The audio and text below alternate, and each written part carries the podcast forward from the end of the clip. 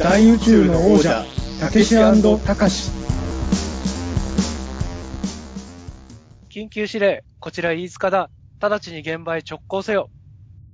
ten-four、了解。てんてん、よろしく。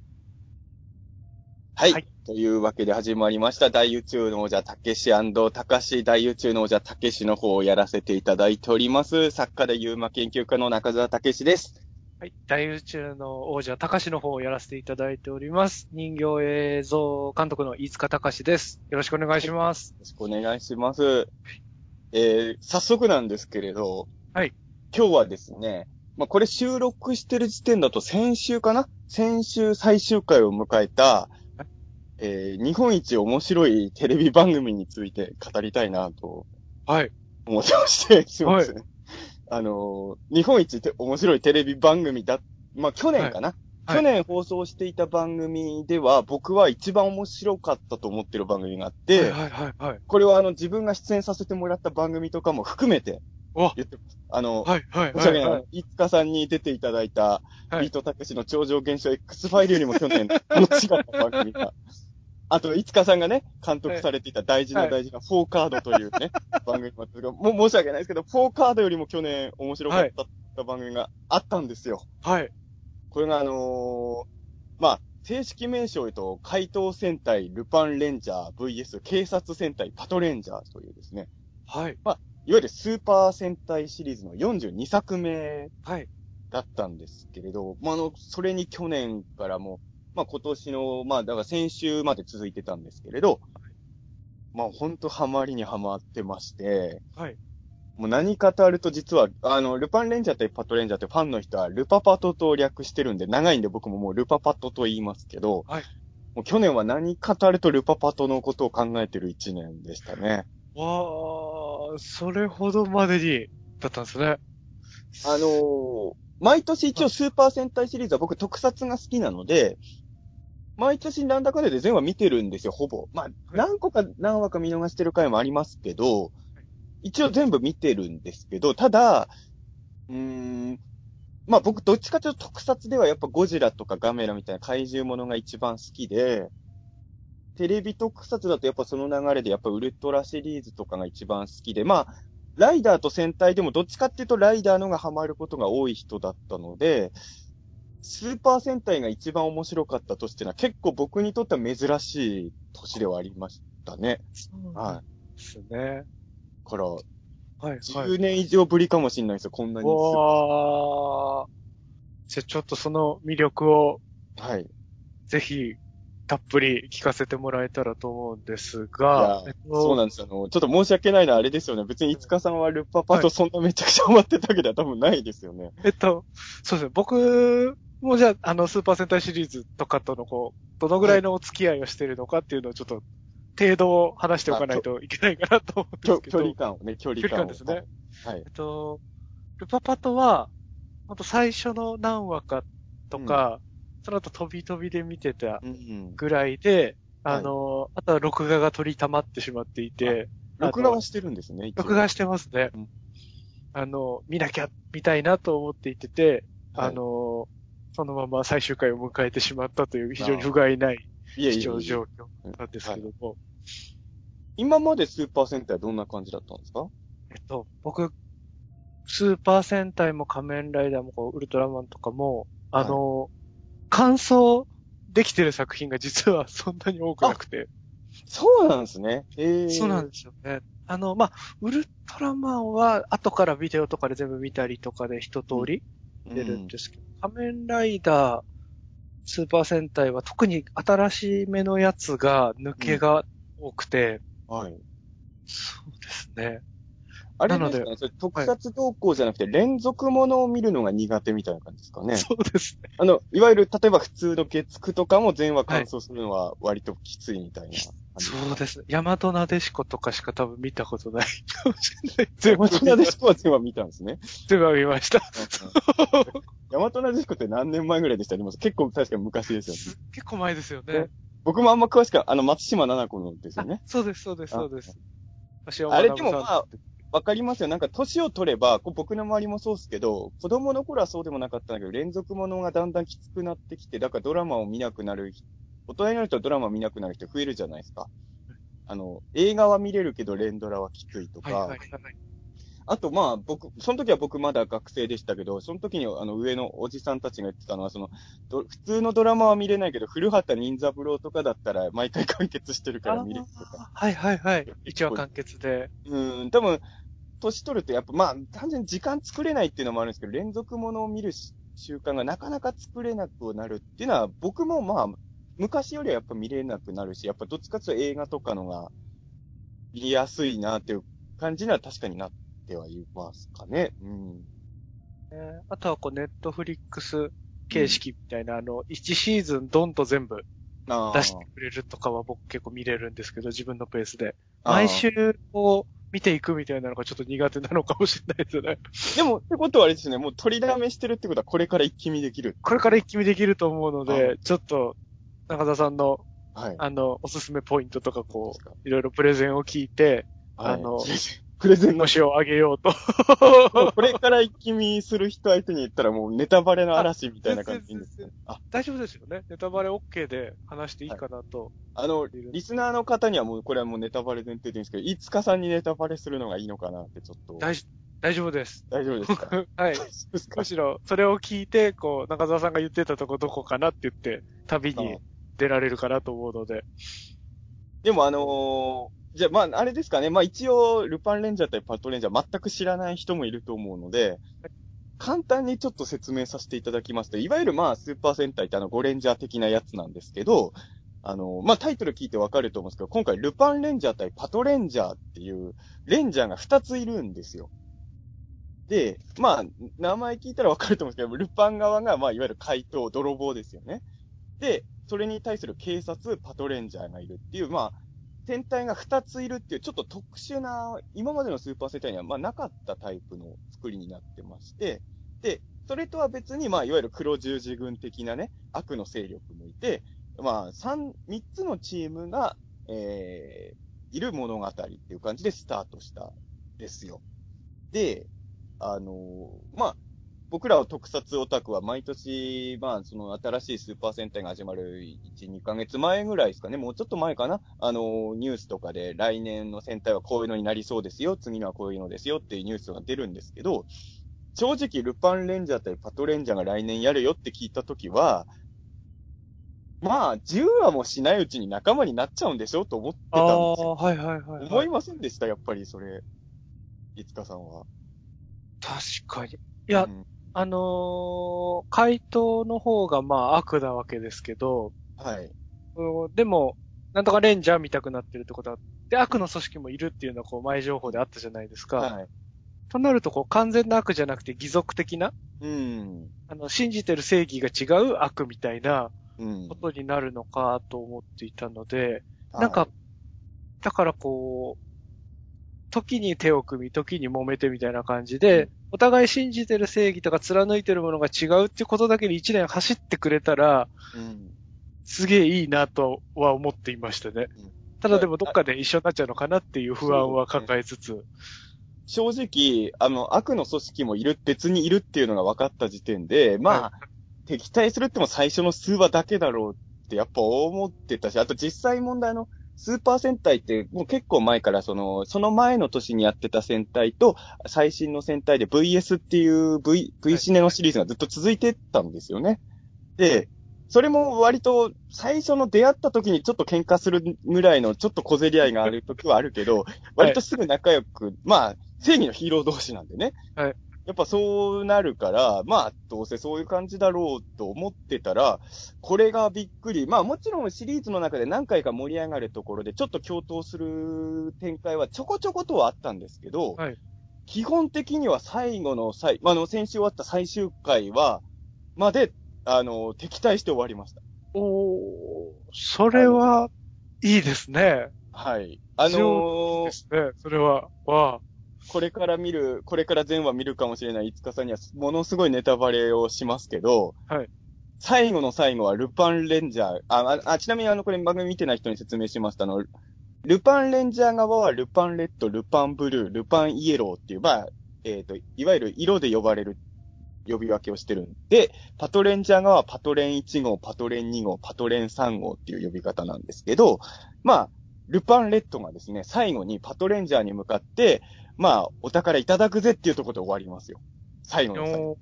だから最後まで、今日、まあ、同じチームにはならないで終わるというはい、はい、終わはり方で着地したんで、これは結構い。いいですというね。か、あの、最近スーパー戦隊ってまあ出てくるロボット全部合体するじゃないですか。はい。で、それも、あの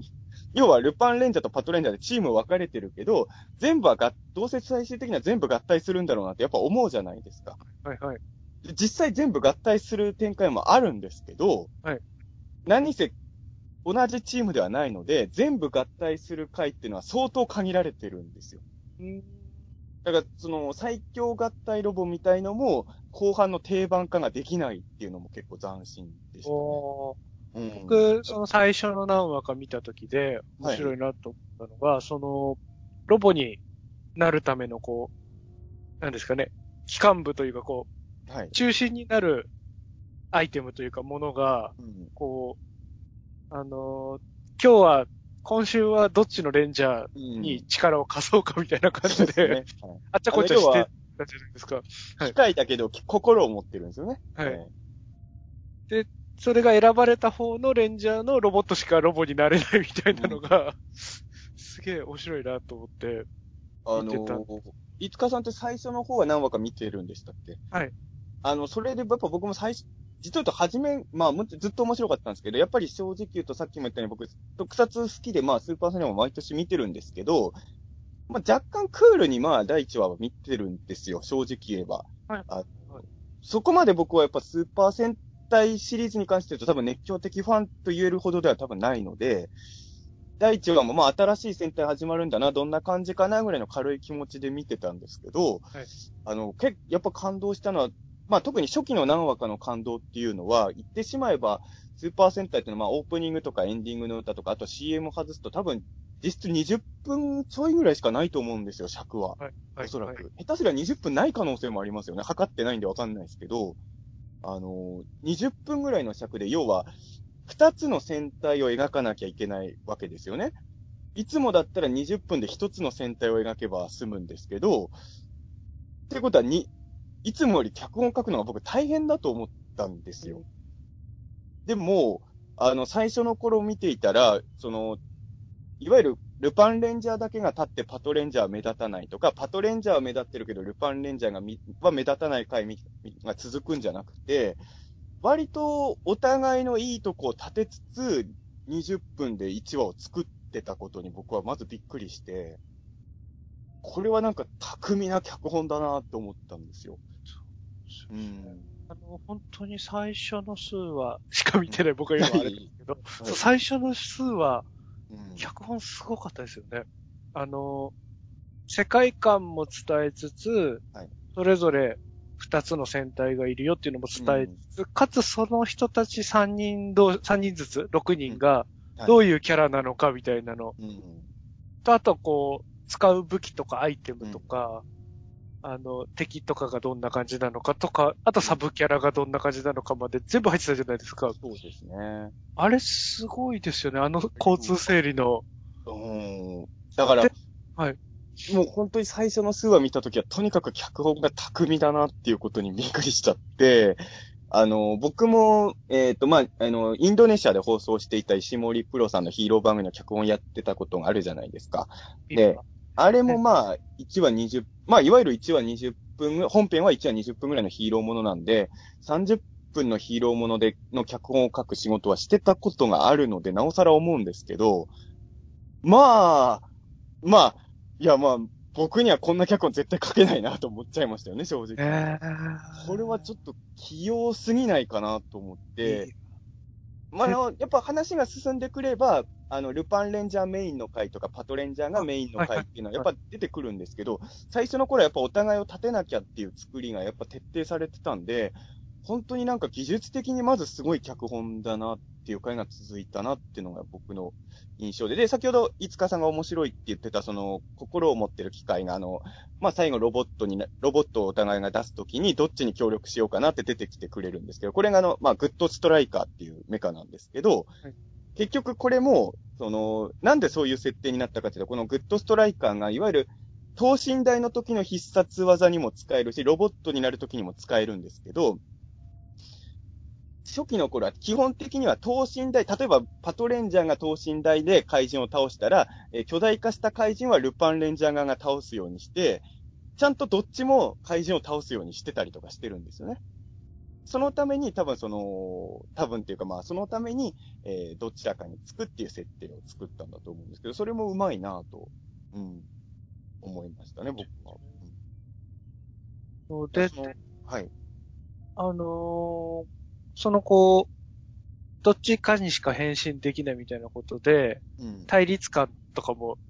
維持できますしね。こう、そうですね。うまい設定だなと思いますよね。まあ、あえて言うとこの設定のせいで、その、二つロボットが並ぶっていう、割と、きっと見られると思ってたものが、最後まで見れなかったっていうのはあちょっとびっくりはしましたそ。うなんですね。いわゆる、てっきり僕、グッドストライカーの双子のなんかみたいなのとか出てくるんだと思ってたんですけど。僕もそうかなと思ったんですけど、要はあの、ル、えールパンレンジャー側のロボットがルパンカイザーで、パトレンジャーのロボットがパトカイザーって言うんですけど、ルパンカイザーとパトカイザーはどうせ並ぶんだろうなと思ったら、これもまあ、予想を裏切られたんですけど、最後までね、ルパンカイザーとパトカイザーが並ぶシーンは、まあ映画はね、ちょっと番外編的に並ぶシーンあるんですけど、テレビシリーズは結局一回も並んでないですよ。ああ、すごいですね結構ほんと徹底して、そこは最後まで、まあ VS なっていうのをやってたんだと思うんですね。未来から来たグッドストライカーとかすぐやりたくなっちゃいますけどね。うん 僕がやれって言われたら。一応、映画ではね、ちょっといろんな手を使って、ルパンはいカイザーとパトカイザー並ばしてますけど、本編、あ、映画でしか見られなかったりとは、これもびっくりしたんですけど、あの、あ、後からです。えーあのーまあ、ルパンレンジャーとパトレンジャーが並んで共同で変身するシーンみたいの来ると思うじゃないですか。はいはいはいはい。これもテレビシリーズは結局なかったっすよ。それは映画でしかやってないですよ、それも。これも結構僕はびっくり。多分、っていうか、最終回、これ、いつかさんまだ見てないと思うんですけど、まだ見てないんですけど、はい最終回って多分、いつかさんは、ルパンレンジャーとパトレンジャーが力を合わせてラスボスを倒したと思ってませんか？うーん。なんか、どうなんですかね。なんか、まあ、確かにでも、あの、順目で考えたらそうですよね。普通に考えたら、この二つのっとひねひねりそうだなっていう予感はしてますけど、順目で考えたらこう、うん、あれですよね、巨悪を倒すためにそ手を取り合うみたいな、一時的に。やるぞみたいなことですよね。僕も最終決戦はそうするしかないと思ってたんですよ、正直。でも、そうしなかったですね。へー。あの、最終、ラスボス戦も、ルパンレンジャーとパトレンジャーが力を合わせて倒したっていう感じには描いてないですね。へー。まあもう、まあ別にこの回放送感想はもうネタバレありなんで言っちゃいますけど、最終回、いわゆる怪人と戦ってたのはほぼパトレンジャーです。へー。ルパンレンジャーは、いわゆる怪人とはほとんど最終回戦ってないです。はいはいはいはい。結構これは僕もびっくりしましたね。うん。へー。でもなんかこう別の裏でなんか大事なことはやってるんですか、もちろん、あの、結果的には、ルパンレンジャーはパトレンジャーを助けるためにやったわけじゃないんですけど、ルパンレンジャーの行動がなかったら多分パトレンジャー勝ってないので、もちろん戦いに何も関与してないわけじゃないんですけど、まあなんでそういうことになったかというとですね、言ってしまえばルパンレンジャーとパトレンジャーは目的が違うわけですよ。あの、パトレンジャーは、まあ世界の平和を守るために戦う正義の警察官ですけど、ルパンレンジャーたちっていうのは、ある意味自分たちの願いを叶えるために戦ってるわけですね。で、だからそれぞれにとってのボスが違うんですよ。言ってしまえば。だから、ルパンレンジャーは最終回の一番前で自分たちが一番倒さなきゃいけない相手を倒しちゃうんですよ。へー。だから実質最終回の一話前が、ある意味ルパンレンジャーの最終回だったんです。はいはい。で、最終回はパトレンジャーの最終回になるみたいなね。へっー。っていうみたいな、まあもちろん、その戦いが終わった後のエピローグではルパンレンジャーのすごいいいシーンも用意されてたんですけど、はいそういう意味で言うと、せ戦うヒーローものとしては、本当にあの、一個前の回でルパンレンジャー終わって、その最終回ではパトレンジャーが終わるみたいな、そういう作りになってて、これもね、結構、正直僕は予想できなかったですね。そんな終わり方するとは。ええー。なんか悪の、悪の組織の大ボスみたいなやつとルパンレンジャーは、ほとんど戦ってないんですよ、実は。はいはいはい。最後まで見ても、1話から順番で見てても、いわゆる敵の組織、あの、ザ・ギャングラーって言うんですけど、ギャングラーの大ボスがいるじゃないですか。はい。大ボスとパトレ、ルパンレンジャーってね、ほんと数回しか戦ってないんじゃないかな。そんなに、じゃあこう、ルパンレンジャーの野望というか、目標とぶつかるところがなかったですね、そんなに。まあ、ルパンレンジャーは世界の平和を守るために戦ってるわけじゃないんでね。でねあの、ショッカーの大終了と戦う必要はないわけですよね。まあ、もちろん戦う必要がないってことは全くないわけじゃないですか。で、ルパンレンジャーもさっき言ったように別にあの、はいまあ貴族なので、はいその、目の前で襲われてる人いたら助けようとももちろんしますからね。はいはいそれはただ、その世界の平和のために戦うぜっていう感じのキャラではないので、で、自分たちの願いを、自分たちが願いを叶えるために倒さなきゃいけない敵を倒しちゃったら、もう安心して、あとは頼んだぜ、おまわりさんみたいな精神状況になっちゃって。はいはいはいはいはい。だから、最後はパトレンジャーが頑張るしかない。ええー、なんかその辺こう、あれですよね、盛り上げようって考えたとき、うん。あの、例えばその目的は全然違うにしても、うん。例えばルパンレンジャーが必要としてるものとか大事にしてるものをその敵の組織がうん。取ろうとしたりとか、うん。どっかで交差してうん、共通の敵になるぞみたいな仕組みをうん。考えたくなっちゃうもんですけどね。なんかこなんかあの、一年間の中ではちょこちょこ、その、まあ、あの、しょうがない、まあ、警察が悩んだ末に、ルはいあの、ルパンレンジャーに力を貸す回とかもあるんですけど、はいはいところどころ盛り上げる回ってのはもちろんあるし、まあ、先ほども言ったように、その、ルパンレンジャー側のメカとパトレンジャー側のメカが全部合体するロボットみたいのも何回か出てくるんですけど、まあ、その一番盛り上がるだろうなっていう割と定番のやつを最終局面では割と外してきて別の盛り上げ方を提示したっていうのも、まあ、今までスーパー戦隊見て人人からするとちょっと新しい楽しみが味わえたというか、あの、ヒーローが集結して戦うところはもちろん面白いっていうのは僕はもう散々見てきたんで分かってるんですけど、やっぱりはいずっと見てきた人間からすると、ちょっと違う面白さ見れると感動するじゃないですか。はだから、その、普通に考えたら結局力を合わせて戦うのが一番盛り上がらせやすいってシンプルに思うと思うんですけど、その一番簡単な道を取らずに別のクライマックスを用意したっていうのは、やっぱ、おー、すごい番う、組だなと。ですね。あの、まあ、難しいところなんですけど、スーパー戦隊とかってのは、まあ、言ってしまえば、メインターゲットは本当は僕らじゃないじゃないですか。はいはいはい僕らじゃないじゃないですか。だからさんで、す。ね。子供だから、そのパターン崩しとかをする必要があるのかどうかっていう議論はあるとは思うのですが、ただね、僕これはね、まあ、難しいんですけど、例えばヒーローショーとか見に行った時にね、大人が子供の前に立ってて子供が見れなくなるとか、それは最低だと思うんですよ。あと、子供が欲しいと思ってるおもちゃを大人が買い占めちゃうとか、そういうのも僕は良くないとは思うんですけど、かといって、戦隊は子供のものだから大人の意見とか視点とかは気にする必要がないとかいうのも僕、それはそれで実は違うんじゃないかって最近ずっと思ってて、なんかネットとかだとそういう声多くないですか？なんかスーパー戦隊は子供のもので、大人は見させてもらってるんだから文句とか言うべきじゃないとかなんか結構多くないですか？なんか。はい。なんかあれが僕はね、あんまり、まあ、これは戦隊じゃなくて、例えばライダーですけど、仮面ライダーとかは、昭和のライダーとか出してるじゃないですか、映画とかで。はいあれを出してるってことは、大人をターゲットに作ってるってことじゃないですか、やっぱり。そうですよね。もちろん子供だって昭和のライダー出てきたら嬉しいですよ。僕だってウルトラマンとかで自分が生まれる前のウルトラ兄弟も熱狂してましたけど、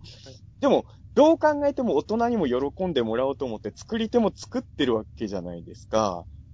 で、やっぱり、どうせ大人も見るんなら大人も楽しむ要素もあっても僕はいいと思うので、で、僕みたいにスーパー戦隊を何十年も見続けている人が、まあ、その、若干ね、あの、マンネリに感じちゃってる。マンネリがいいことなんですけどね、戦隊は。もちろんそれは分かってるけど、あの、マンネリだなと、正直ちょっと思ってるところにマンネリじゃない面白さが来た感動っていうのは、やっぱ、まあ、何十年スーパー戦隊見続けてる僕は正直ありましたよ、今回は。うん。それで言うと、こう、マンネリとか驚きみたいなことで言うと、はい。あの、まあ、あの、全部年間見てないので、あんまはいいろいろは言えないですけど、はい。あの戦隊ヒーローは割と驚きが多いなと思っていて、うんとアクションシーンの撮り方うん、が、どんどんアップデートしたり、実験を常にしてますよね。あの、スーパー戦隊は、実は取りか、アクションもそうだし、特撮とかも実はすごい挑戦いっぱいしてると思います。ですよね。うんだから今回で言うと、はい。あれ360度カメラ使ってんすかね？あれね、どう撮ってんすかね？あ僕も、やっぱ最初の方見てびっくりしたんですけど、戦い方が、カメラ割り、カメラ割りって言えばいいんですかね？はいはい。めちゃくちゃすごいことになってますよね。ねすごいですよね。こう、うんカメラ、股の下バーってくぐって、それがこう、敵の方向いたり、味あれ、方の。GoPro、GoPro とか使ってんすかねそれともあ、れ多分、360度カメラだと思うんですけどね。まあ360じゃないにしてもう、ん。GoPro みたいなああいう視野角が、うんあ。の、撮れる角度というか範囲が広いやつを2つくっつけて、3全部撮っとくとか、なんか多分、すごいちっちゃいカメラ、ドローンだったら危なすぎる。そこまで正直、ドローン使ってんのかなと思ったぐらい、カメラがもうすごい動くじゃないですか。そうですね上行ったり下行ったり、くぐったり、すごいですもんね。で、ルパンレンジャー対パトレンジャーでそのカメラ割りしたのって多分すごい意味があって、要はその、今までのスーパー戦隊よりも、アクションがちょっと特殊なんですよ。今回その敵の怪人がいても、ルあの敵の怪人と戦闘兵と、今まではヒーローが戦ってるだけだったじゃないですか。二方向だったじゃないですか、バトルは。今回その、ルパンレンジャーとパトレンジャーと怪人がそれぞれ戦い合ってるんですよ。だからその、いろんなところをやっぱ映さないと、状況が楽しめないというか、ね。いつもよりわちゃわちゃしてるんですよね、戦いがね。うんカット割りしちゃうと分かんなくなりますもんね。うんだからやっぱりワンカットで繋ぎながら、こう、カメラが動き回って、うんここを見てねっていうのをちゃんとやってくれるのは、こうお子さんとかが見るにも、本当にちゃんと考えられてるし、かっこいいし、そうですね。なんかママジレンジャーとか見た時も、うんあの、ワイヤーアクションで、ああ、わかります。いくるくる飛ばしたりしてたじゃないですか。あの、ああいうのとかもいいなと思ったりとか。タイムレンジャーの時とかも割と日本の作品ではいち早くちょっとマトリックスっぽいことやってたなやっとか出ましたね。結構なモーションとかバレットタイムみたいな。あの、良くも悪くもだと思うんですけど、まあ、もちろん最、年によその時によって状況も、あの、変わってるんですけど、例えばウルトラマンの方が割と特撮がちょっとリアル寄りだとしたら、はいスーパー戦隊はちょっとアニメ的な特撮ロボット戦取り入れるのが早かったじゃないですか。はいだからちょっとリアルじゃなくてもいいから、もうすごいイマジネーションぶつけてやれっていうのがスーパー戦隊のロボット戦は結構あったのかなっていうのは、それは昔からちょっと印象としては。うん。だから、あれですよね、ミニチュア特撮の方みたいなのも、あの、見逃せないとこですよね。ケレンミたっぷりで。ミニチュア特撮っていう意味で言うとも、ルパパトでちょっと変わったのはですね、あのーまあ、これはでも今後のスーパー戦隊ずっと使っていくからだと思うんですけど、ルパパトでつ新しく作ったビルがね、全体的にでかいビルが増えたんですよ。え今までロボットの、まあ、腰ぐらいまでのビルが東映のはい巨大戦多かったと思うんですけどね、結構ロボットとか怪人よりでかいビルが増えたんで、はいはいはいまあ僕らの世代で言うとちょっとゴジラ VS キングギドラ的なね、その、そういうのが結構できるようになったんですよ。はいだはい。からこれは今後のスー次のね、次のスーパー戦隊なんて恐竜関係なんでね、もっと怪獣映画みたいなビジュアルがバンバン見れるんじゃないかなっていうのは、ちょっと楽しみではあるんですけど。うん。個人的には、うんあ、の、エンジンをはい。G12 ですかね。はい。あれを超えるめちゃでかい着ぐるみ出てきてほしいんですけどね。ああ、着ぐるみね。そう。そうう歩くのも大変なぐらいの着ぐるみか、2、3人で動くやつとか出てこないかなってずっと思ってるんですけどね。着ぐるみはでもね、そこで、そこで言うとね、いつかさんちょっとがっかりしちゃうかもしれないですけど、はい。あの、さっき言ったその、ルパンレンジャーとパトレンジャーのメカが全部合体したロボットは、はい。まあ、多分最初からもうシリーズ構成の時点で、敵対関係だから、そんなに定番として出ないってことが分かってたからそういう判断になったのかもしれないですけど、はいフル CG です。あ基本そうなんですねだからそ。の全合体のロボットは着ぐるみは作ってないはずです、多分。あ、もしかして、もしかして作ってたのかな？いや、僕が見てる限りではフル CG でしたよ。うん。えー、あの、パーツパーツでは、その造形物使ってるシーンもありましたけど、基本的にはフル CG なんで、まあ最初からあんま出せないからそういうことにしてたんだと思うんですけど、はいそういう意味で言うと、飯塚さんの好きなでっかい着ぐるみではなかったですね。そうなんですね。僕、全合体で言ったあの、大レンジャーのあの、ピラミッドみたいなやつ好きですね。あれ、すごかったですよもうね。これしかなかったんだろうな、合体のさせ方が。はい、はい、あはいれ好。きだったな。あれ結構むちゃくちゃで、むちゃくちゃというか力技でしたよね。まあね、いや、でもあれですよね、あの、スーパー戦隊って僕がまだ最初の頃見始めた頃ってロボ戦は毎週見れるもんじゃなかったんですけどね。そうですよね。結構、やっぱ子供の頃は巨大戦見たかったんで、あ、ロボ、怪人が巨大化すると今週は当たりの回だとか思ってたんですけど、ある時期からね、もうロボットは絶対出さなきゃいけないみたいな感じになってるから、うん。そういう意味で言うと贅沢ですよね、今のスーパー戦隊は。ですよね。あの、合体するとことか、今週は見れたって思うとお得な感じありましたもんね。そうですよね。どの辺からだろう、ロボットが絶対毎週出るようになったの。昔はね、ほんとね、定番ではなかったですもんね。一応毎週は無理でしたよね、ロボット戦は。やっぱり、どうだろうな。あんまりぼんやりとしか覚えてないけど、昔のビデオで見たやつでがっかりしてたのか、うん。リアルタイムでもそうだったのか、ちいや、ょっとリア思い出せない。ルタイムでも、あ、まあ、いつかさんと僕って年の差いくつでしたっけ？あれ ?85 年ですね。あ、僕81年なんで4、4、4つ違4う。年差だと結構あれなのかな。うん。ライブマンとかその辺、あ、でもライブマンの頃は巨大戦ない時ありましたよ、全然。やっぱあったんですね。ありました、ありました。だから、がっかりしてましたもん、子供。あの、大人になると別に巨大戦なくてもいいと思う時もあるんですけど、子供の時やっぱないとねそう。そうそうなんですよね。僕ほんとバカだったから、あの、合体してロボ出てくんないと、話、人が喋ってても何してるのか分かってないから、いや、ロボでもが戦ってくんないと。そうそう。スーパー戦隊のメインターゲットはそういうひ感じの人のはずですけどね。ストーリーが理解できなくても楽しめなきゃダメだから。うん。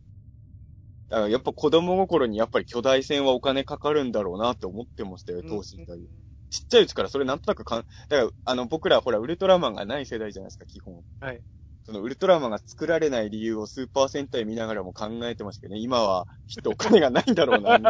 と、あの、当時は映画会社とかいう概念がまだよくわかってなかったんで、はい日本にお金がなくなったと思ってましたよ、子供の頃。ウルトラマンが作られないぐらい今日本は貧しい国なんだなって、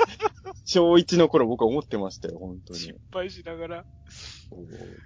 るほどな僕そこまでは至ってなかったかもしれないな いやでまあ、あの、そこまで至ってたっていうか、それ間違いですからね。一体にたどり着いてないからね。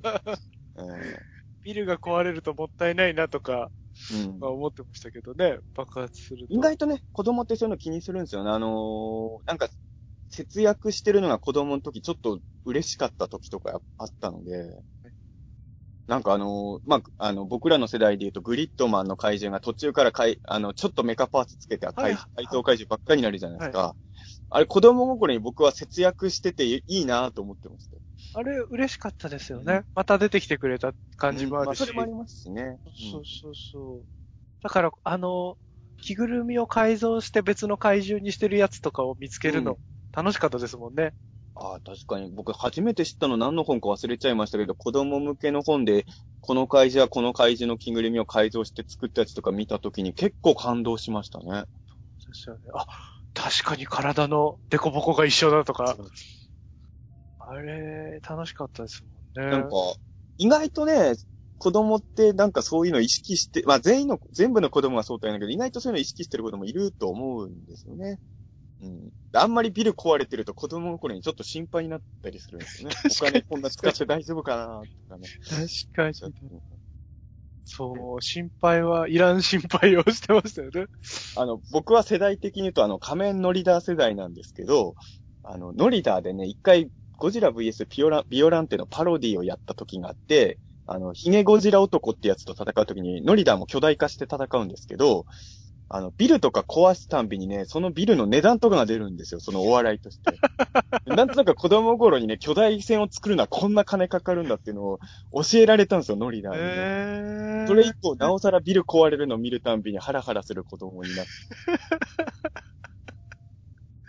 そっか、毎回こんだけのお金があって。あの、ノリダーのでっかい手とかもね、そこにね、あの、女の人が乗るんですけど、ノリダの手の値段とかも確か出てたんですよね。大きいやつと。だから、等身大の手とか作るのはやっぱ大変なんだなとか思いながら、子供心にそういうちょっとお金のことは気にしながら、あ、でもお金のこと気にしながらって言うとですね、あの、これはルパパトのほんちょっと安心したところなんですけど、まあ、僕も詳しいその懐事情とか台所事情はわからないんで、はいあんま憶測で語りたくないんですけど、ここ、僕らのスー感覚としてはスーパー戦隊って毎週新しい怪人が出てくるイメージじゃないですか。はいはいはいはい。それを倒すってイメージだと思うんですけど、この2、3年、あのね、新しい怪人が出ない時が結構つ多かったんですよ。はい。あの、再生怪人とか、はいはい。あと、明らかにまあ、前出た怪人に角一個だけつけたようなやつとかが出てくるとかね。ええー、あとなんかや、やたら、まあ、平成ライダーはもその前からそうなってましたけど、やたら幹部の怪人との戦いがずっと続くとかね。はい。ずっといる人いましたもんね。やられ怪人がひ毎週出てくるっていうのが、ここ2年ぐらい、ちょっとなかちょっとそのフォーマットが作れなくなってたんですよ。はいはいはい。それは多分まあ予算の、だって着ぐるみ作るの大変ですからね。そうですよだかね。お金の問題とかあんのかなって、これは多分僕が今小学生だったら絶対思ってたと思うんですけど、で、ルパンレンジャー対パトレンジャーも正直その問題は逃れることができないと思ってたんですけど、まあ、いわゆる先ほどのウルトラマンの話じゃないですけど、パゴスからネロンガに改造したみたいな、あのなかなかパッと見は前のやつの改造ってわかんないような改造が多分多かったんですよ、ルパパトは。うーん。だから、久々にルパパトは、あのー同じような怪人で引っ張るって展開が少なかったです。それもちょっと嬉しかっええー。た。あの、怪人の改造技術がどんどん上がってるんじゃないですか、多分。はいはいはい、だから、はい。新しい怪人がいっぱい見れたんで、それもちょっと嬉しかったですね、今年は。いいですね。なんか個人的には、ただのコム層とか出しちゃってもいいと思うんですけどね。機械だ01ですね。そうそうこれね、全然、ちょっと話変わるんですけど、はいまあ、リパンレンジャーってパトレンジャーって、あまあ、今度から新しいヒーローになりますけど、あの、仮面ライダーと今、セットでやってるじゃないですか、スーパーヒーロータイムで。で、今やってる仮面ライダージオウが、はいあの、まあ、基本的には平成ライダーがレジェンドで出てくるって感じなんですけど、ちょっとやっぱ白倉プロデューサーがいろいろ凝った設定で、あの、僕らの知らない未来に放送されてるか仮面ライダーが出てくるやつもたまにやるんですよ。はいはいはい。だからその仮面ライダー龍騎とか仮面ライダーフォーゼとかの回じゃなくて、僕らも知らない仮面ライダークイズとか、仮面ライダー忍びとか出てくる回があるんですけど、100年後ぐらいの仮面ライダーが仮面ライダー機械って言うんですよ。はいはいはいはい。で、あの、リブート版の機械ダーを演じてた役者さんが変身するんです。あらで、あら素敵。機械の敵がね、普通のね、見た目おばさんとかだったんですよ。え？これ多分、機械ダー01オマージュですよね。マジですね、それは。あの、きガシャンガシャンみたいな機械の音を出すおじちゃんおばちゃんと、そロボだって言い張ってる普う、通の人そう、ロボだって言い張ってる人間を仮面ライダー機械がやっつけてたんですよ。いい未来ですね。いや、いい未来じゃない。いや、100年後また01みたいな、その、その辺の人間を怪人って言い張らなきゃいけない時代になっちゃうのかと思う。ロボコップ3世代としては、あの、全然いいですけどね。やっぱ普通の人をロボだって言い張ってくれても怪人だって言い張ってくあの、機械ダー01のキャ、あの、虚無層とかアクアラングマンと、あの、はい。ロボコップ3のオートモはかけてる予算桁違いですよ。あの、オートモは正直日本の戦隊もの怪獣に金かけてますからね、あれ、ね かけるポイントを間違っちゃったんですからね。でもね、僕も実はオートモ好きな、あの、ロボコップはね、みん、まあ大体みんな1がいいって言って、せいぜい2までじゃないですか。僕3実はめちゃくちゃ好きなんですよね。いいですよね。僕下手したら2より3のが好きかもしれないですよ、ロボコップ。あの最後のグッとくるとことか、いいですよ。最高ですよね。あと、ロボコップのやっぱテーマ曲が一番堪能できるのはやっぱ3だと思うんで。うねうんやっぱヒーローものって、なんでしょうね。その定番でなんかそれ、テーマ曲とともにヒーローがかっこよく動いてるシーンとか見ると、それだけで上がるじゃないですか。それで言うとロボコップ3は僕は確かにね、好きですけどね。ばかり使ってくれますもんね。爽快感。よかったね。2はテーマ曲違いますもんね。そうなんですよ。やっぱそれ結構ね、大きいダメージなんですよね。うんあれはあれでけどね。かっこいいけど、いいんですけど。聞き、聞き慣れちゃってるいつものテーマじゃないのは、うんそうです。だから、みんな名曲だと思うし、こういうこと言うのはちょっと心苦しいんだけど、ゴジラとかもやっぱ伊福部さんじゃない時って、やっぱちょっとだけね、不利だったりするんですよ、僕の中ではね。うん。伊福部さん以外のゴジラのテーマもかっこいいんですけど、やっぱり、やっぱりじゃじゃじゃん、じゃじゃじゃんを聞きたいなと思ってるのはね。もう、どんどん最初は慣れなくても、どんどん見ていくと、うもう、ん。大好きになれますけどね。そうなんですよ。だんだん大丈夫になってくるんですけど、映画始まってちょっとの間はあれってなっちゃうっていうのね。僕、でもゴジラ2000ミレニアムのテーマ曲と、あとファイナルウォーズのあの、はい。風間が特攻する時とかに流れてるあの、なんですかね、外国のアダルトビデオみたいな。マーソンのやつですよね。あその、そうあの、テンポが速い。風間、あれ確かアルアルバムだと風間アタックって曲でしたよ。そうですね、なんかこう、スーサイドアタックだったかうん、風間ズアタックだったか、やつですね。あれとかも、あ、今でもずっと聞いてますもんねい。や、僕も今、だ 僕もあれですよ、僕もどっちもサントラ持ってるんで大好きですけどね。いいですよね。それで言うと、ルパパとは、はい。こう、音楽とかテーマで音楽もね、こだわり、すごい、まあもちろん音楽は毎年いい音楽だと思うんですけど、今年のルパパトのあえて特色を言うなら主題歌ですかね。こ確かにね主題歌そうですね。はいはい。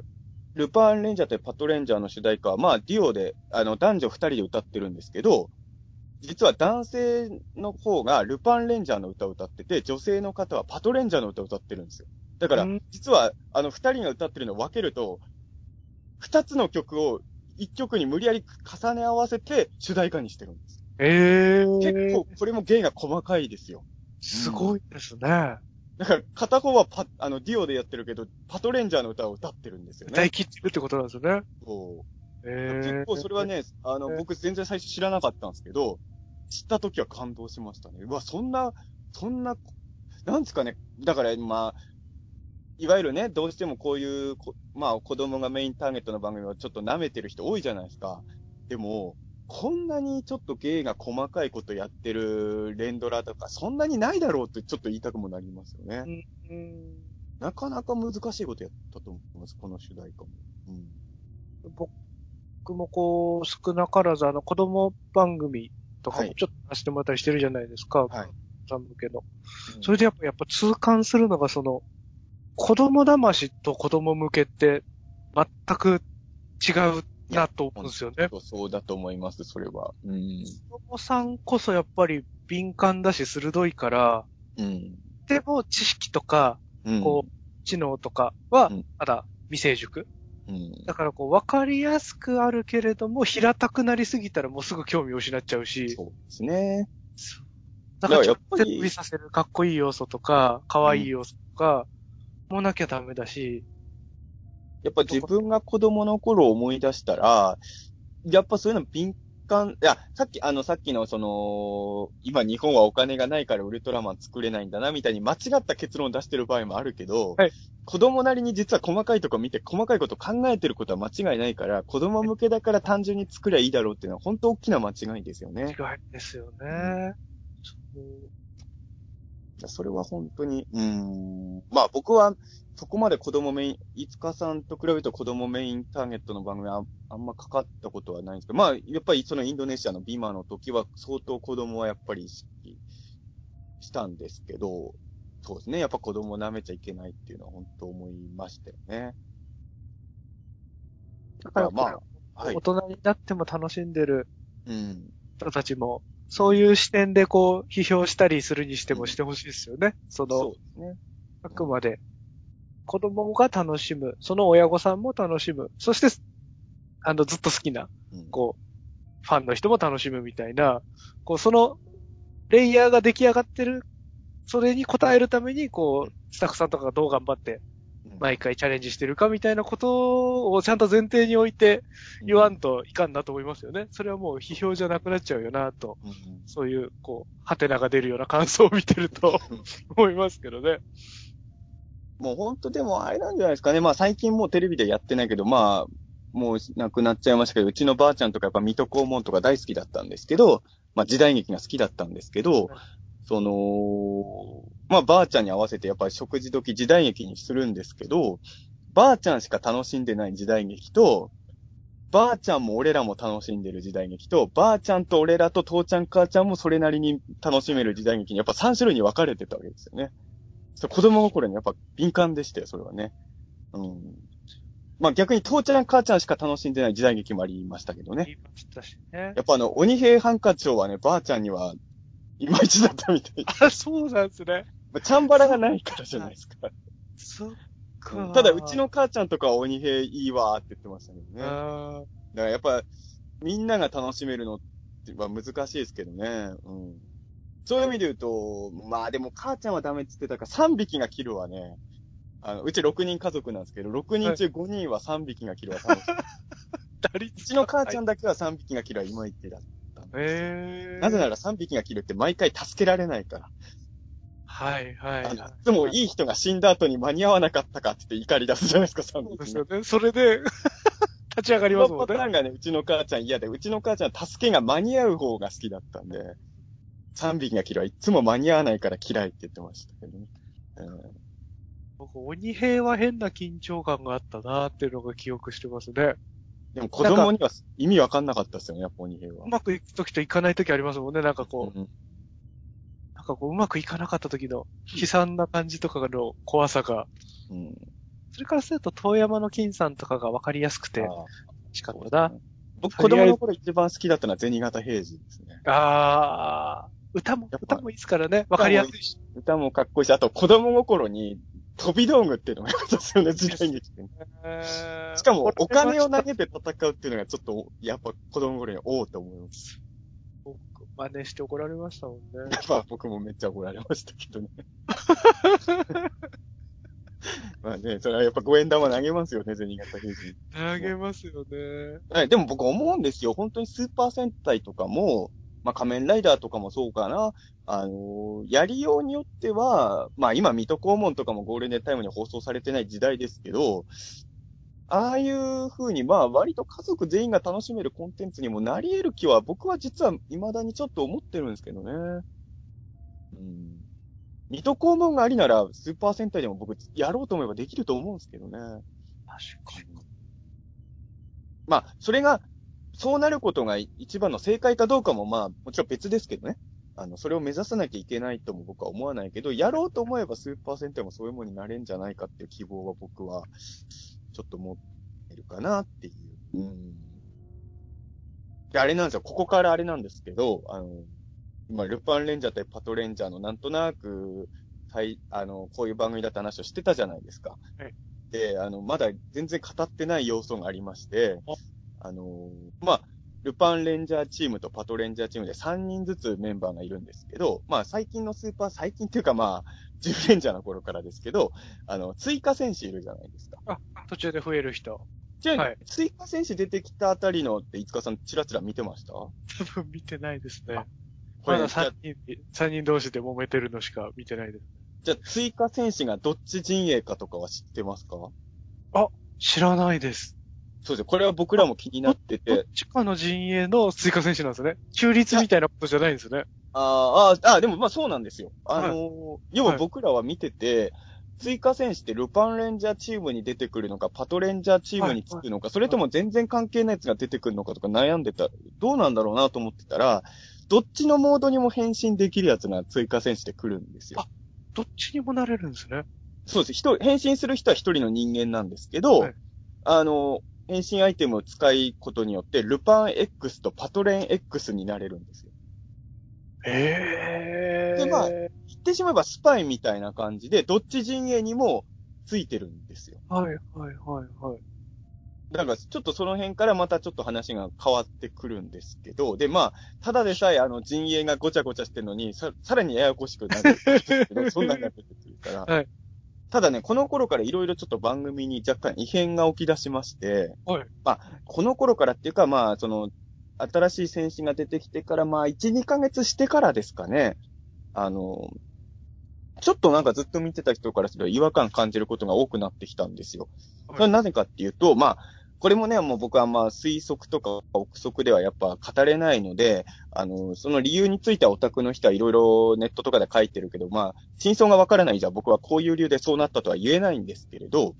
あの、始まった頃は先ほど五日さんも言われてたように、ルパンレンジャーチームの陣営もパトレンジャーチームの陣営も交互にいいところを見せてたと思うんですよ。はい。で、まあ番組のオープニングでもね、ルパンレンジャーとパトレンジャー、君はどっちを応援するって毎回ナレーションがあって、歌が始まるみたいな作りで、僕もそういう気持ちで正直37歳ですけど見てたわけですよ。どっちを応援しようかな、みたいな感じで見てたんですけど。どっちが好きかな。うんで、でもね、あ、で、パワーアップアイテムとか今いっぱいヒーロー使うじゃないですか。で、ルパンレンジャー側がパワーアップアイテム手に入れたら次はパトレンジャー側が手に入れたりとかそういうのも割とバランスよくやってたんですが、はいなんかね、ある時期から、パワーアップアイテムがほぼルパンレンジャー側に行くようになっちゃったんですよ。へえ。で、あの、パワーアップとかするじゃないですか、ヒーローは。はい。まあ、てわかりやすく、あの、スーパールパンレッドになるんですけど、まずルパンレンジャー。で、ってなったら、じゃあ、スーパーパトレン1号が見れると思うじゃないですか。はい。で、スーパそんなにールパン間を空かずに出てきそうな気がしますよね。そう、そう思いますよね。いで、スーパールパンレッドの後のパワーアップアイテムが出てくるんですけど、はいそれをつ新しい戦士の方が使うんですよ。新メンバーが。が使う？X さんが使うんですよ。はいはいはいはい。しかも、パトレン X じゃなくて、スーパールパン X になるんですよ。だからスーパーがどっちもルパンのあれ？ルパンの方に行っちゃうんですね。パトレンはただのパトレン1号、パトレン2号、パトレン3号しかいないのに、スーパールパンレッドとスーパールパン X がいるんですよ。あら。で、X さんはね、パトレン X にもなれるのに、はい。ルパン X の時しかスーパーにならないんですよ、なぜか。スーパーパトレン X にはなってくれないんですよねなぜかならないんですよ。はいせめてそっちになればね、まだ多少はバランス取れる気もするんですけど。そうですよね。いや、なんかね、まあ、もちろんそうなった理由はね、いろんな憶測は出てるけど、僕もわかんないんで、わかんないから、それに対して、こういう理由でそうなったとは言えないんですけど、正直ちょっと、あの、実は僕、パトレンジャー派だったんですよ。はいはいはいはいど。っちかっていうと、ルパンレンジャーも好きだけど、パトレンジャーのが好きだったので、なおさら、しかも始まった頃はあんなにバランスよくやってたのに、ルパンレンジャーの方ばっかりいい武器手に入ってるのが、ちょっと、あれとは思ってきてたんですよ。で、まあ、そのスーパー、スーパーなんとかになるやつ以外のアイテムも割とルパンレンジャー側がいっぱい使うようになって、ルパンレンジャーのロボットがどんどん強くなってくるわけですよね。ロボもそうなんですよ。ロボもそうなるわけですよ、結果的に。はい。で、こう、ある時期はパトレンジャー側のロボットがあんま出なくなるんですよ、やっぱり。えそれはやっえぱり、新しいアイテムをつけた方を活躍させないとおもちゃも売れないですからね。いわゆる反則会というか、そうなんですよ。と宣伝しなきゃってことですもんね。新アイテムをルパンレンジャーの方が手に入れちゃった以上、パトレンジャーのロボットはちょっと出番控えめになっちゃう。ね。なんかあの、ドラマ上はパトレンジャーが美味しい回も、まあ一年中、一年通してまんべんなくルパンレンジャーとバランスよく入ってるんですけど、どうしても武器とかそういうのやっぱ気になるじゃないですか、こういう番組は。ね。で、片方だけ強くなっていくのに、若干、まあ、僕は先ほど最初に言ったように、去年一番楽しんだ番組がルパパトであることは間違いないんですけど、去年の後半ぐらいから、ちょっと歯がゆい気持ちも持ちながら見てたのですよ。そうか。そのバランスが、天秤がうんちょっと崩れてるじゃないかと。パトレンジャーに武器くれーって思いながら。はいはいはいはい。あの、正直、いつぐらいからですか？あ、もう最近ヒーローってパワーアップ多すぎじゃないですか。まあまあまあ本当に、うん。矢継ぎ早にパワーアップしてますもんね。で、正直僕は最近スヒーローがパワーアップしても、もう、このフォームいるかとか思うことが多くなってきてるわけですよ。もう、前の能力もまだ使っ、まだそんなに使ってないんだから、もうパワーアップ早いよとか、こんなにパワーアップ一つのヒーローにいらないよとか思いながら正直見てたんですけど、久々に、パワーアップ見たいって思う番組になりましたね。ほんと久々にヒーローのパワーアップを、ま、待望する感じになっちゃって。うんそれでなんですよ。だからこそ僕は感動したのはですね、その、ちょっとパトレンジャーのパワーアップがずっとなかったんですけど、先ほど言ったように最終回は、ほとんどパトレンジャーしか戦わないんですけど、はいその、それまでずっと見れなかったスーパーパトレン1号になるんですよ、最終回。最終回までならない。最終回までなれないんですよ。わあ。だから、最後の最後まで、満出てこなくて、満を持して、ようやくスーパーパトレン1号に 最終回でなるんですよ。だから、それは、いいですね。それまあ、いいのかどうかわかんないですけど、はいあの、結果的には、こんなにヒーローのパワーアップに感動したのは、ほんと何十年ぶりだろうってなりましたよね。もうこのまま俺スーパーパトレン1号見れないのかなってやっぱ思ーはいいはいはい。たからね。その本当に終最後のわっていくのかなと。うん。で、あの、一応ね、あの、スーパーパトレイン1号だけじゃなくて、最終回では、その、今までルパンレンジャーがどんどん手に入れてた新しい武器をパトレンジャー側が使うんですよ。そうなんですだからね。パトレン2号もパトレン3号も今までルパンレンジャーが使ってたいい武器を使ってね。えー、あと最終回になって X も急にスーパーパトレン X になる。急に今までなってなかったのになるんで。なってくれればよかったのに。だから、えーなんかそれまでちょっと、もちろん楽しんでたんだけど、パトレンジャーがちょっと、パトレンジャーもうちょっとだ、活躍さし、強くさしてよとか思いながらしてた人は、溜まってたものがあっただけに、だからまあ結果論だけど確かに最終回ですごい感動したっていうのはありましたね。うんもうパトレンジャーがパワーアップして戦ってるのを見るだけで、ちょっと僕は泣きましたね。いいですね。そんだけ待たされた甲斐があるってもんですよね。うんまあでも、できれば待たさないで欲しかった。それに関して言うとね、いや、結果論としては良かったけど、待たさないで。だってあれですよ。だから、スーパーパトレン1号になるときに使ったアイテムもね、おもちゃ屋に行くとね、あの、パッケージにはスーパーパトレン1号の写真なんて一切載ってないんですよ。そっか。スーパールパン X の写真しか箱には載ってないんですよ。最終回までなんでしょうね。そうなんですよ。だから最終回後でもいいからスーパーパトレン1号のソフビ人形とか出してほしい。そう、おもちゃ屋行くとスーパールパンレッドとスーパールパン X のおもちゃは、う並んでるんですよ。はいはいはいそ。の隣にスーパーパトレン1号のおもちゃも並べてほしいですよね。やっぱり今からでも遅くないから。だからでもそうですね。プレミアムバンダイとかになっちゃうんですかね、結局。まあ、でもね、もちろんね、プレミアムバンダイでもいいんですけど、やっぱりできればね、子供が買えるところに置いといてほしいっていうのはやっぱりね。あの、一応、ウルトラマンとかだと最終回に出てき、最終回だけ出てきたキャラのソフビとかも普通に出してたんですよね。そうですよね。なんか戦隊とかもそれはやってほしいなと思うし、あのーまあ、いろんな憶測が出てるんです。実際わかんないですけど、もしかしたら子供人気はルパンレ、ルパンレンジャーチームのがあったのかもしれないんですけど、はいはいはい。多分ね。いや、わかんないですよ。僕アンケート取ったわけじゃないんでね。だから、ルパンレンジャー側をいっぱいパワーアップさせるっていう措置が取られたのかなっていう説もあるんですよ。はいはい。でもはい仮にその説が正しかったとしても、パトレンジャー側を応援してた子供がいなかったわけではないじゃない。ゼロじゃないですもんね。こういう時にね、あの、多数決で多数派の子供の方にだけ美味しいものを与えるっていうのは僕は良くないと思うので、やっぱり、僕、僕とか五日さんもそうだったと思うんですけど、クラスで多数派じゃなかったじゃないですか。そうですね。ひねくれてましたからね。僕はみんなが BB 戦士買ってる時にウルトラ怪獣のソフビを買ってた男ですから、やっぱりね、多分ね、僕自信があるんですけど、僕し、僕が小学生の時ルッパパと放送してたら、僕やっぱりパトレン派になってた子供だったんですよ、絶対。はいはいはいそれもはい。断言できます。僕だってルパン三世も銭形派の子供でしたから、ああ、そうなんですね。僕子供の頃からずっと銭形一筋ですよ、ルパン三世は。そうなんだ。僕は次元一筋ですね。マジか。僕ルパンチームだと五右衛門が一番好きだったんですそう。なんですね。そう、だ、なんかね、うんいや、なんかね、だってル、ぜルパンってずるいと思うんですよ。だって、銭形は、仲間が全部モブキャラじゃないですか。そうですね。ルパン三世は仲間も超強いじゃないですか。はいはいはいはい。それで戦わせられるとっつぁんがかわいそうで。やっぱりこう怪獣とか倒されたり、苦境に立たされる側を中澤さん応援しがちなんですね。それもあるんですかね。やっぱ僕まあは正義のあとっっちにいますしね。確かに。ちょっとね、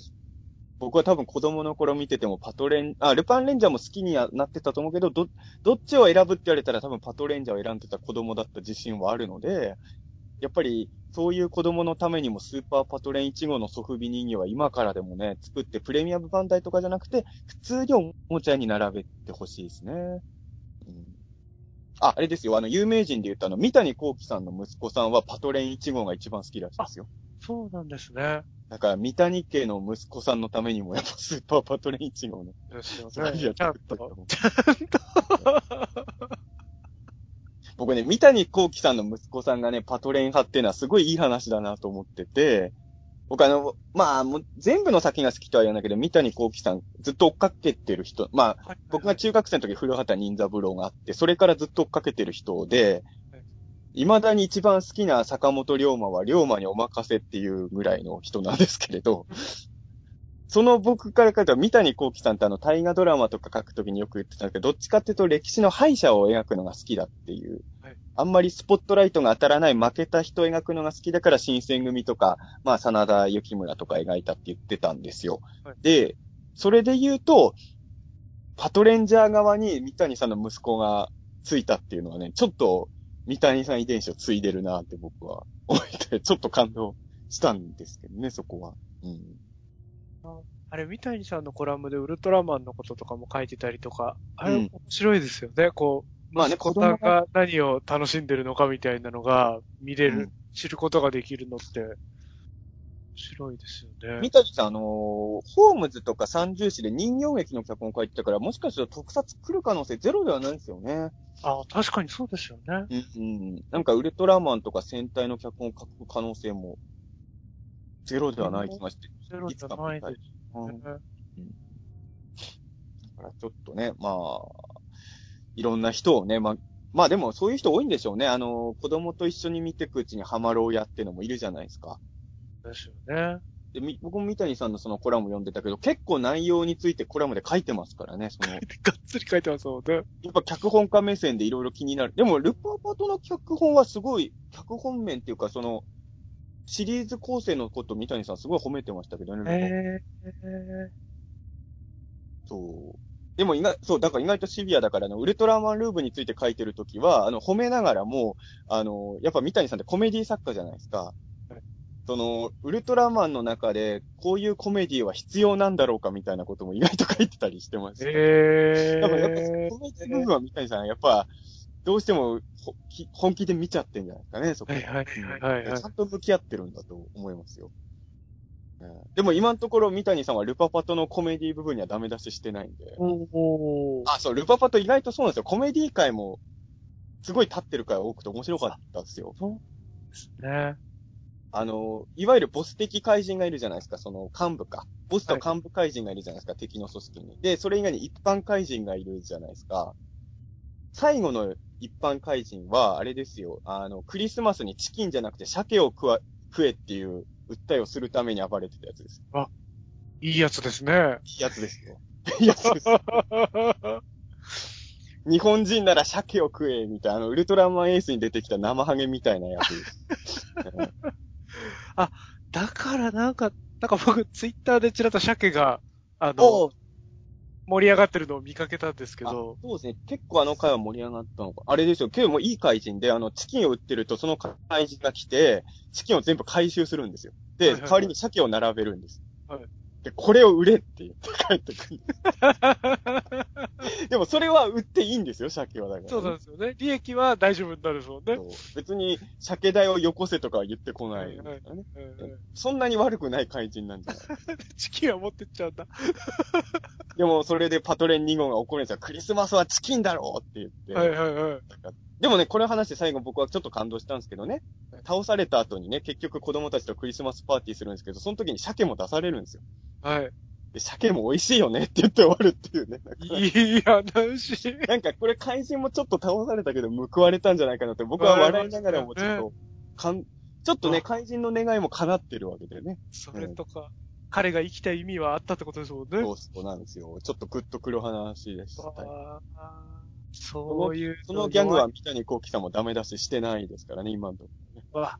見てみよう。いや、その鮭の話を聞いて、がぜ見たくなりましたね。あ、まあそうですね。そうか。まあ、いつかさんはコメディ気にせもますもんね、それはね。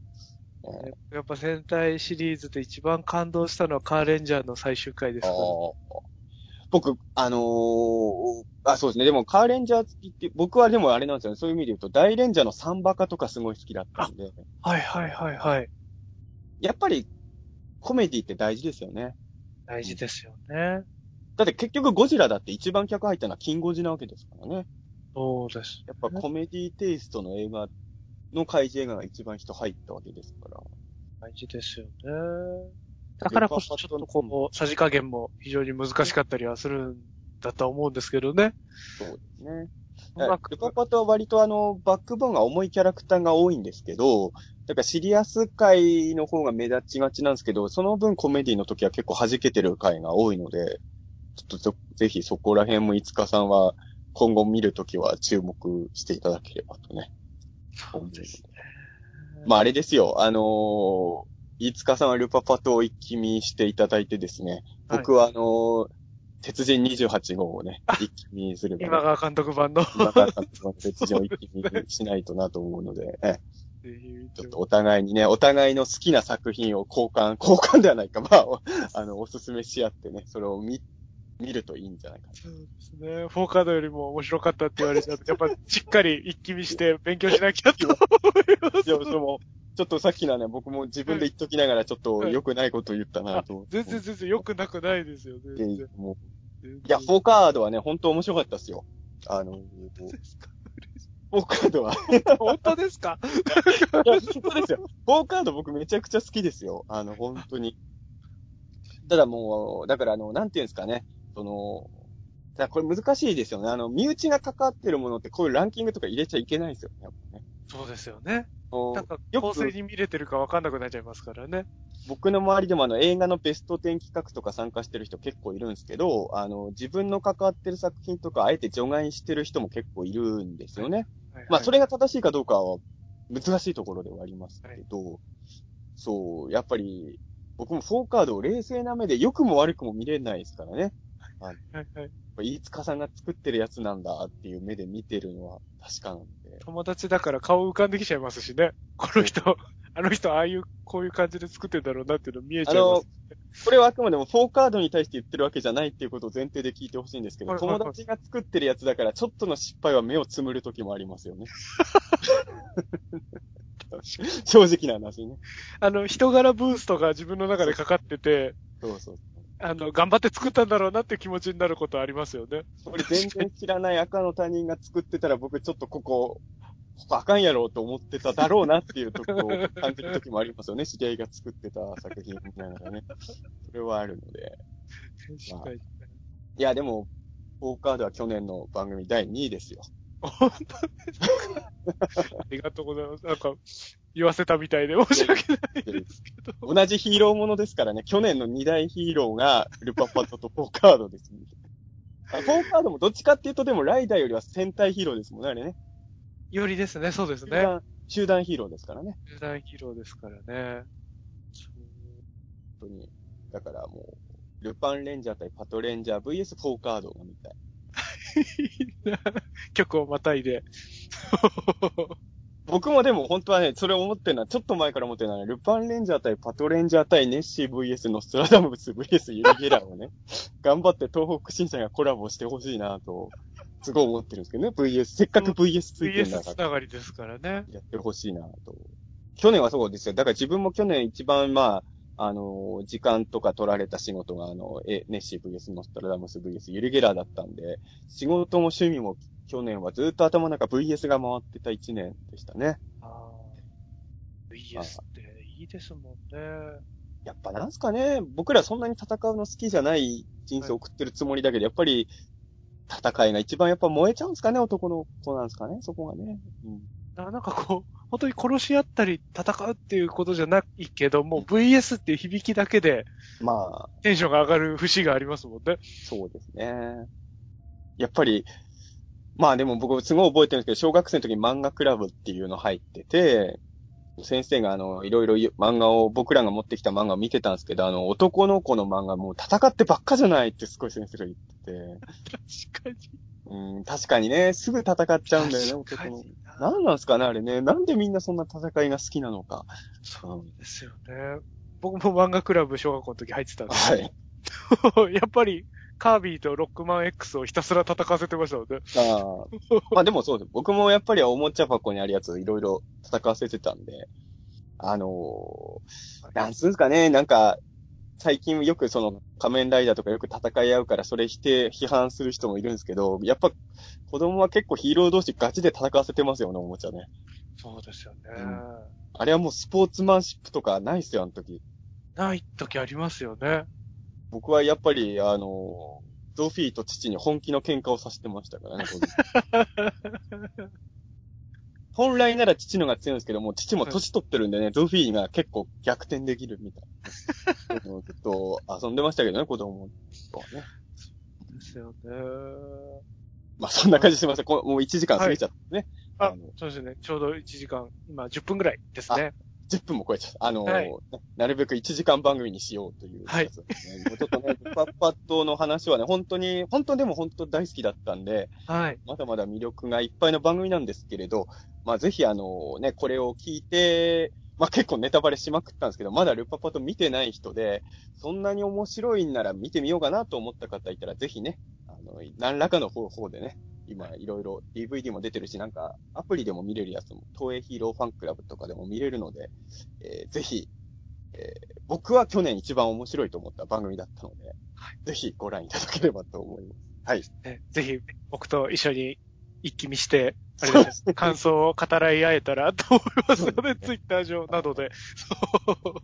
いや、もうすいませんね。今日はもうちょっとルパパと、ルパパとファンの、あの、雑談にお付き合いいただいて、もう本当に、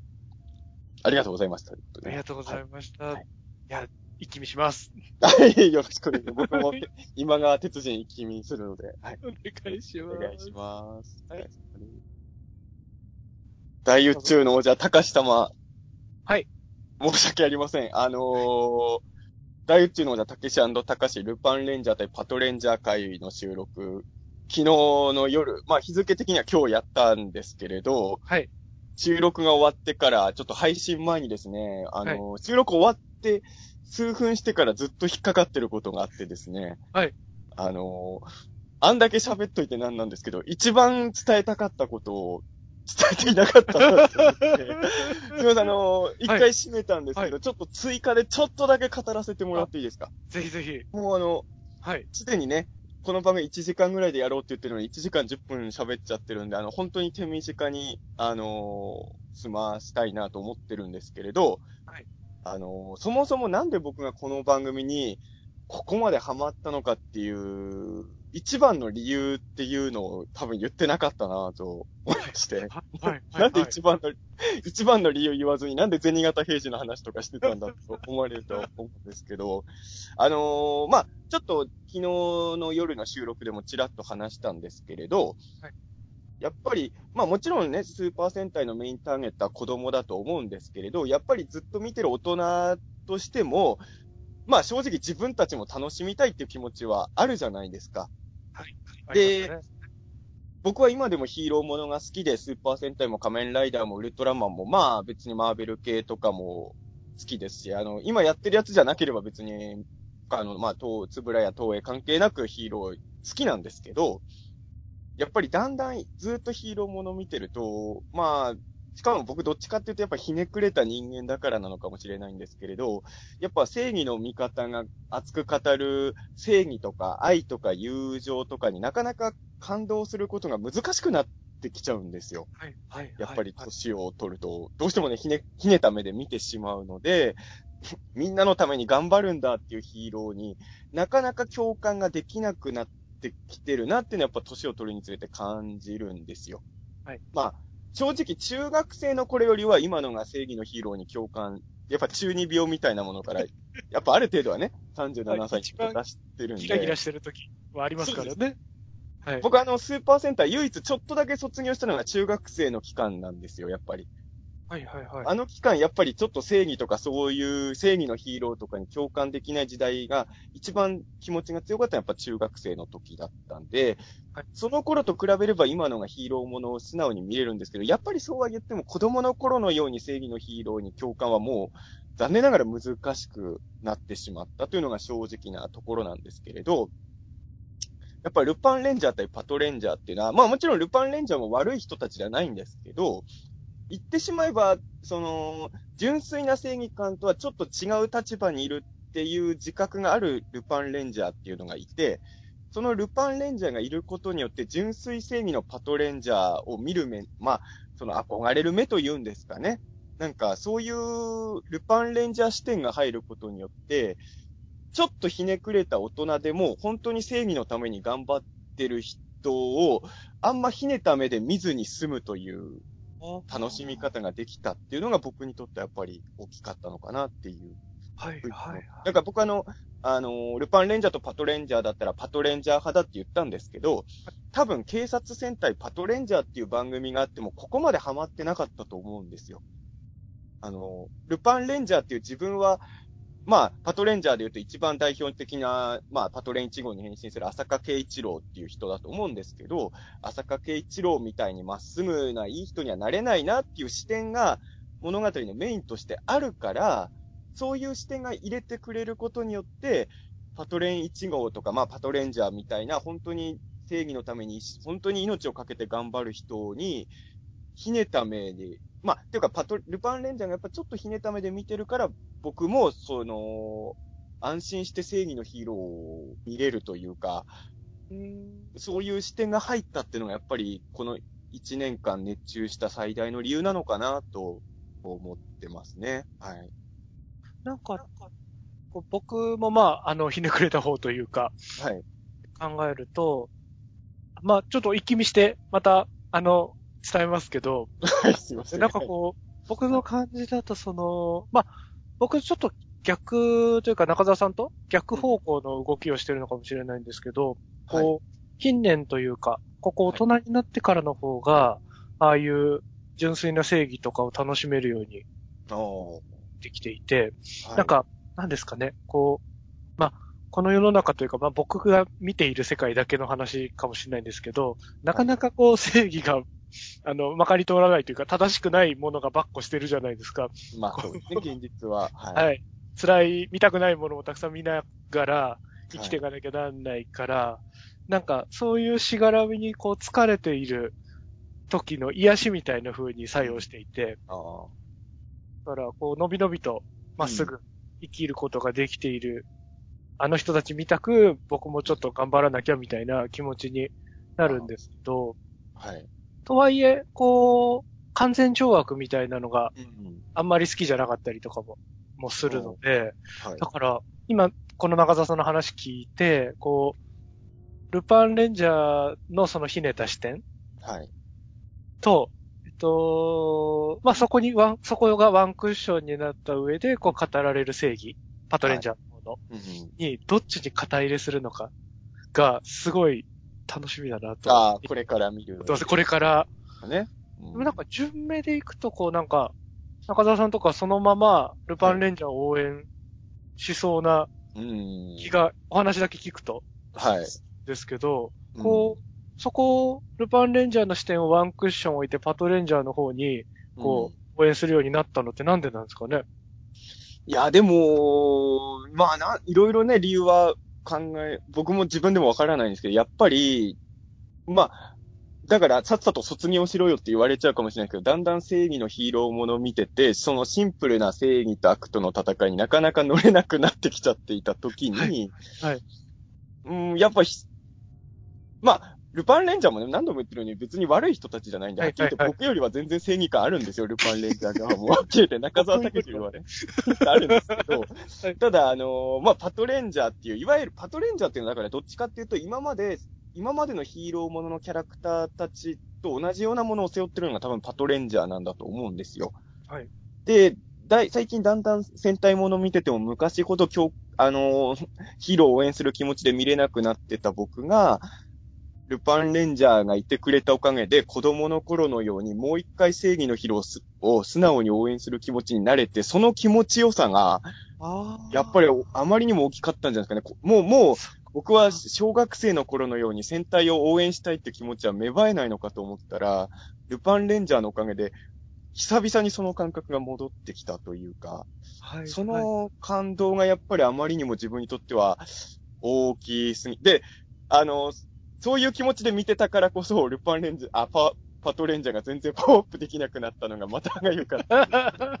えー、そっかじゃあで、も、うん中澤さんの深層心理というか心の奥底では、応援素直に応援させてくれって気持ちがきっとあったんですね、どっかに。そうですね。でも、やっぱこの何年かはヒーローもの見てて、応援したいって気持ちはきっとどっかにあったんでしょうけど、やっぱひねた目線で、こんな現実うまくいかねえだろうとか、そんなみんなのために頑張ろうなんておかしくねえとかやっぱ思いながらやってたんですよね。それが、はいい、や、本当にね、浅香圭一郎とか、まあこれは本編ではないスピンオフなんですけど、独り言で、いつになったら世界は平和になるんだ、みたいなことを独り言で言うような人なんですよ。そんなめっちゃいいじゃないですか。でも今までだったらね、そんな人絶対僕感情移入できないし、乗れなかったと思うんですけど、それがね、ルパンレンジャーがいるおかげで、はいうん、なんかなんていうか、あの、少年漫画とかで実はこれ結構定番なやり方かもしれないですけど、あの、例えば牛音虎とかあるじゃないですか。はいあれも虎っていう妖怪視点があるから、なんかすごいまっすぐな男の子がいても見れるというか、あれ虎がいなかったらただの臭い話だなと僕は思っちゃうというか、なんかそういう、なんかワンクッションがあると見やすく、そういう意味で言うと僕あのあんまりヤンキー漫画とかハマれないんですけど、唯一今日から俺はって漫画は好きなんですけど、はい。あれもコンビものなんですけど、まああの、伊藤くんっていう不良はもう根根性で頑張っちゃう人なんですけど、相棒がすごい卑怯なやつなんですよ。で、そいつの視点があるから、うん。多分ね、卑怯者がいなかったらね、根性で頑張る不良なんて、嘘くさくて僕絶対乗れなかったと思うんですよね。だって不良なんて絶対ろくでもないやつだと僕は思ってるんで。はい、はい、はい。でもあのー相棒がほんとろくでもないやつとして描かれてるから、そいつの視点みたいのが入ることによって、根性で頑張る不良も、意外と受け入れられたっていうのが僕はあって、なんかちょっと、うん日本流の不良というか、不良になりたい、不良デビューしようみたいな人たちの話でもありましたよね。今日から俺は、まあそうですね、最初の方はそういう漫画ですね。そうでしょううんね。あーまあでもちょっとだから外す視点って大事？なん。まあ、逆に言うとちっちゃい子供からしたらそんな視点いらないのかもしれないですけどね。いやーでも、そうですよね。でもそのこう、正義でも悪でもない、微妙なラインのはい。人が間にいるっていうのは、すごく今、大事なことかもしれないですよね。そうですね。なんか、なんかひ、なんか本当に、ヒーローとか、いいひ、いい人たちに憧れる目線みたいなものが、久々にストレートに持てたっていうのが僕が、このルパパトにハマった一番の理由だっていうことを、はい。わざわざ翌日、いつかさんを呼び止めてまでこれをどうしても言いたかったというね、本当に。しかもいつかさんそろそろ出発しなきゃいけないっていう時に、え、大丈夫です。大変。いやでも僕もちょっとその、ルパパとか、あの、昨日撮らせてもらった後に、はい。でも、こう、中澤さんがハマった理由みたいなのたくさん聞いたじゃないですか。はい。でも、あれ？でも、同じような理由でハマってるものって、うん結構中澤さんあったんじゃないかなって、ぼんやり思ってて、はい。なんか、引き出すことが僕できてなかったかなと思って不安な気持ちになってたんで、今日呼び止めてもらって、すいません。